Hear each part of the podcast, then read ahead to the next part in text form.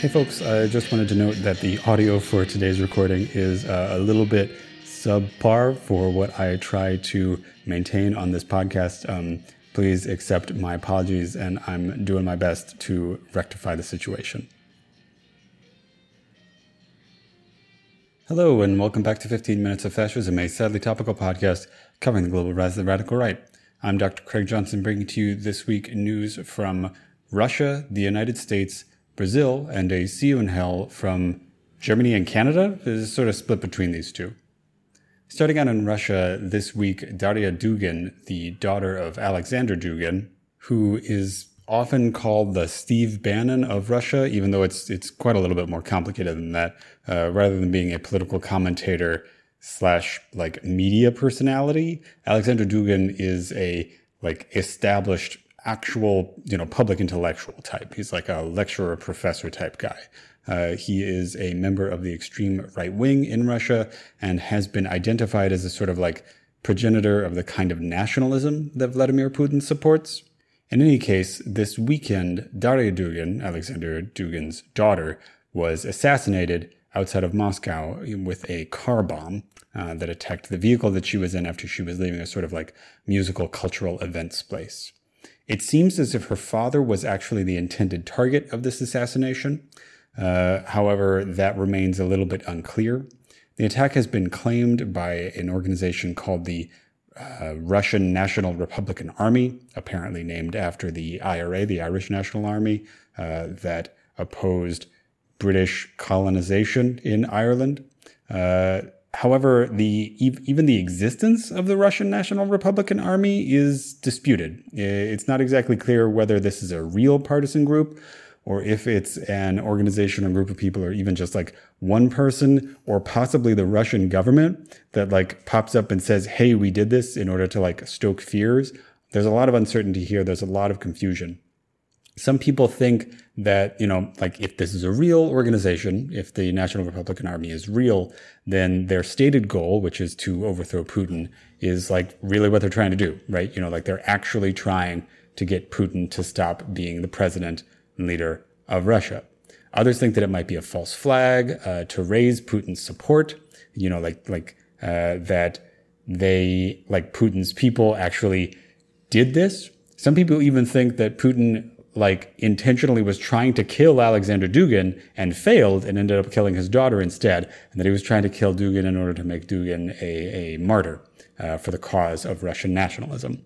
We really don't know anything more about this. We're just going to have to see. Moving on to the United States, Liz Cheney, the current representative for the Republican Party from Wyoming in the United States House of Representatives, uh, is facing the fallout of her loss in her primary contest last week. Right now, she is moving against the rest of the GOP, and essentially she's claiming that she's going to dig down deep, she's going to double down, not, you know, uh, push in her heels, she's not going anywhere. Uh, what she wants to do is to maybe contest the Republican presidential nomination in 2024. This will not go well for her. Um, it just is not going to work. Uh, there is not a big enough never Trump faction left in the Republican Party in order to make this work. Uh, I don't really know exactly what her plan is, possibly to just stay in the media and stay relevant until, you know, I guess she's hoping that like 10 years from now, when people wake up from the Trump haze, that she'll be there. You know, maybe that's a valid career move. I don't know. Speaking of Trump and, you know, how all of his political concerns and situations are going to pay off. Um, he is facing some serious risks now that he's going to be um, facing real, terrible for him legal challenges uh, regarding his seizure and holding of important secret government documents, that is United States government documents, in his home in Mar-a-Lago. He and his lawyers are really fucking up their attempted suit against the FBI, uh, which they have made against the FBI's search on the Mar-a-Lago property. Uh, they think that, you know, they can follow the same playbook that they have been before, you know, by just like dragging their opponents through the mud and, you know, trying to make the case about their rights and about them being persecuted. But the problem here is that unlike when he was president, Trump can't do that and then also have some of the best legal minds in the United States in his court. Instead, he's got kind of nobody because most lawyers don't want to touch this case because they know that they'll lose, right? They know that it's terrible. Trump's only hope really is to try to delay things until or unless he gets nominated for president again or wins. And then, you know, like the, this can't really go forward because the FBI and a lot of like federal prosecution things have rules about like interfering with elections and like trying to avoid doing things that are close to election time. Um, so uh, how that's going to work if Trump actually does uh, seek the nomination, which he almost certainly will, and if he does actually get nominated, which he almost certainly will be, if he does seek the nomination, yeah, that's another thing. We're just going to have to see. In further fallout of the raid on Mar-a-Lago last, uh, well, that was actually two weeks ago, uh, Marjorie Taylor Greene, the extremely conservative and massively pro-Trump representative for the Republicans from Georgia, uh, has said, and it's actually been corroborated by law enforcement at this point, she said that she has been swatted. Uh, what this means is that people called a SWAT team on her home, uh, and that she and her family, I guess, were woken up at 1 a.m. by a SWAT team uh, attempting to enter her house based upon claims that there was a crime going on there. This is something that people engaged in online and especially politically online harassment do a lot.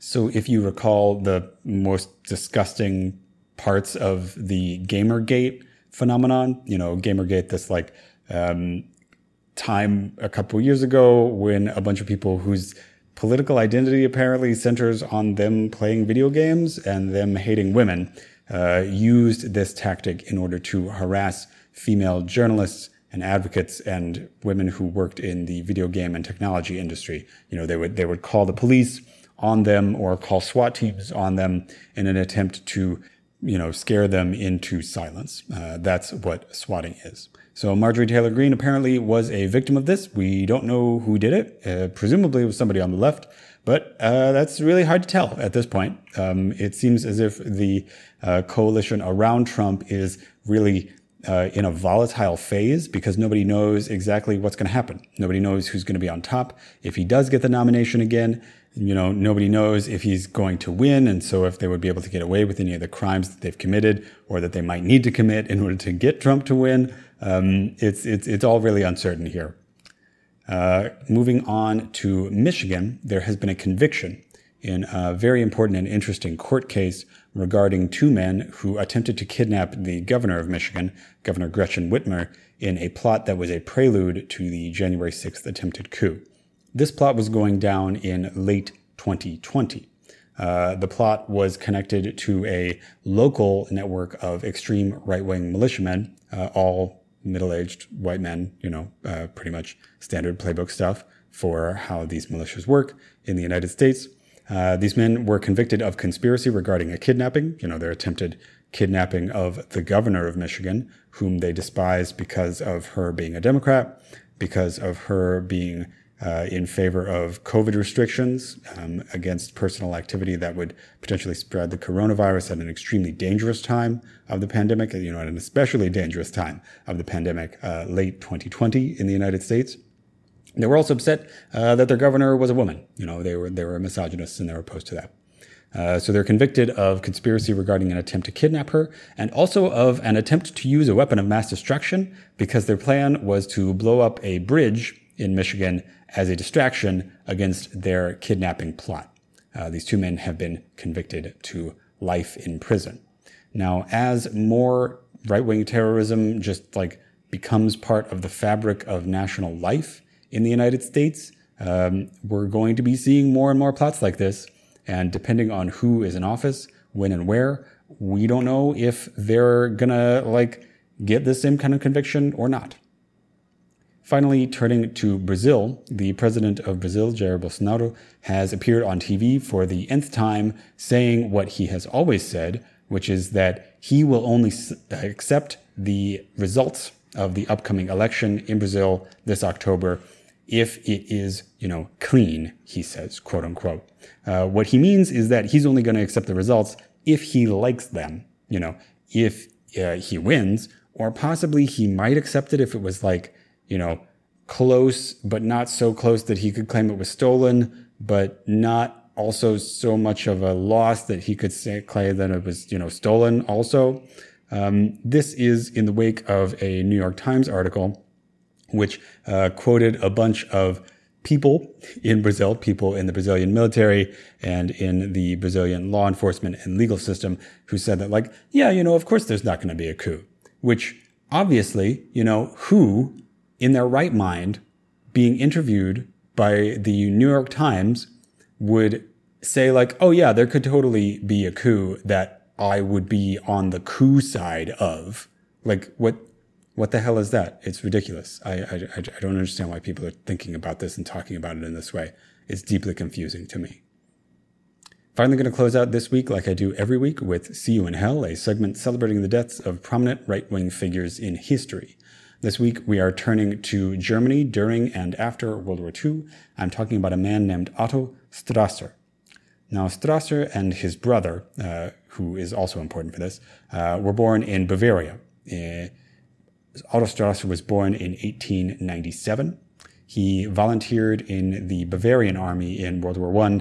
During World War I, the German army was comprised of various units by the sub-national groups in the German Empire, so he was in the Bavarian army. Uh, he served in the Bavarian army in World War I. After the breakup of the German Empire after World War I, he served in the Freikorps, which is a nationalist right-wing German paramilitary organization after World War I. Uh, he was in the Freikorps 1919 massacre, uh, which stopped the Bavarian socialist uprising, uh, one of many socialist uprisings in Germany after the war. So this guy has some real fascist credentials. Uh, but these are proto-fascist credentials, right? It's 1919. Fascism doesn't exist yet. However, uh, he did make good on these fascist credentials and joined the Nazi Party in 1925, which is extremely early uh, and he became a prominent leader, a prominent leader of a faction of the Nazi Party that actually took the socialist part of the party name somewhat seriously. This was an extremely populist and quote unquote left Nazi position, uh, which came to be identified with Otto Strasser and his brother, also named Strasser, uh, which is why it is called Strasserism. Strasserism is a form of fascism, uh, specifically a form of Nazism, that is populist nationalist German anti-Semitism. They are opposed to finance capital, quote unquote. Uh, they don't talk about Judaism and Jewish people in general, but finance capital for them is a dog whistle for Jewish people. They were quote unquote producerists. Uh, so they thought that the economy should be in the hands of the people who produce the goods that people actually use, and that you know finance people are a parasite on this system. Uh, they supported some form of corporatism, uh, like you know where different um, professions and industries would organize themselves into guilds and that society might be organized in this way. In essence, Strasserism is a form of right nationalism that maintains uh, a stringent critique of capitalism. That's an important part of a lot of early fascist movements, uh, but which most fascist movements abandon once they gain state power, the Nazis included. Now, if this ideology sounds familiar to you, uh, that's because it's extremely familiar. This is a this is a, a read of the economy that a lot of people in the world have. You know, they think that the the economy should be in the hands of the people who actually make things, as opposed to the you know parasites who just feed off of the people who actually make stuff in the world. You see this kind of ideology not just on the right wing, but also a lot of people on the left talk about stuff this way. This is not entirely different from the sort of mainstream swelling ideology of, say, the Occupy Wall Street movement, uh, which is one of the serious problems with that movement's perspective and the way that it talked about the economy. You know, that like, if only we got rid of these parasites, which the dog whistle here is that people know that they're talking about Jewish people. But the idea is that like, oh, if only society were to get rid of those people, then it would be able to be unfettered and organic and natural and fair, right? That's the idea of Strasserism. In addition to being a, you know, right-wing violent nationalist movement. Uh, Strasser and his brother were initially very powerful in the Nazi party. Uh, initially, they had Goebbels as an ally in the party, but Goebbels and his faction eventually switched to the Hitlerite faction, as it was called at the time. Uh, and so Hitler gained uh, the predominant power in the party. This is uh, part of the internal struggle of the party in the late 20s and early 1930s. So in 1930, Otto Strasser was expelled from the party. His brother stayed in. Uh, his brother died uh, in the Night of the Long Knives in 1933 when Hitler was cleaning house and killing all of the members of the Nazi party that he opposed. Among them, uh, the Strasser brother and also Ernst Röhm, the leader of the biggest Nazi paramilitary organization at the time. So Otto Strasser, in response to the Night of the Long Knives, sought exile. Uh, he went first to Austria and then all over a bunch of places in Western Europe, finally landing in Canada, where he spent the entirety of World War II essentially being a media curiosity and also evading a big price on his head that the Nazi Party had put there ever since he escaped, because of course uh, he is one of the biggest examples of an opponent, of a rival of Hitler's who made it out, who did not die. He, he escaped this uh, Nazi assassination system. Uh, after the war, Strasser was unable to return to Germany because, you know, he was still a Nazi. Like he, he never renounced his Nazi ideology. He never said, I'm not a fascist anymore. He, he never repudiated any of that. He was just like, yeah, I'm a Nazi, but, but I'm not, I'm not a Hitlerite was his, his position, his defense. Uh, he eventually was able to come back to Germany in the 1950s. He founded a post-Nazi party in 1956 that was um, a terrible disaster. Uh, it never won anything and eventually was unable to field any candidates in any elections anywhere, and so went defunct. Uh, he died this week in history, August the 27th, 1974, in Munich, uh, apparently of old age. So, Otto Strasser, we will see you in hell. All right, that was 15 Minutes of Fascism, a sadly topical podcast covering the global rise of the radical right. I'm Dr. Craig Johnson, thanking Sleepy Kitty Arts and Sleepy Kitty Music for our intro, outro, and graphics. If you enjoyed this podcast, please like, share, and subscribe. Please leave a review on whatever it is you're listening to this on.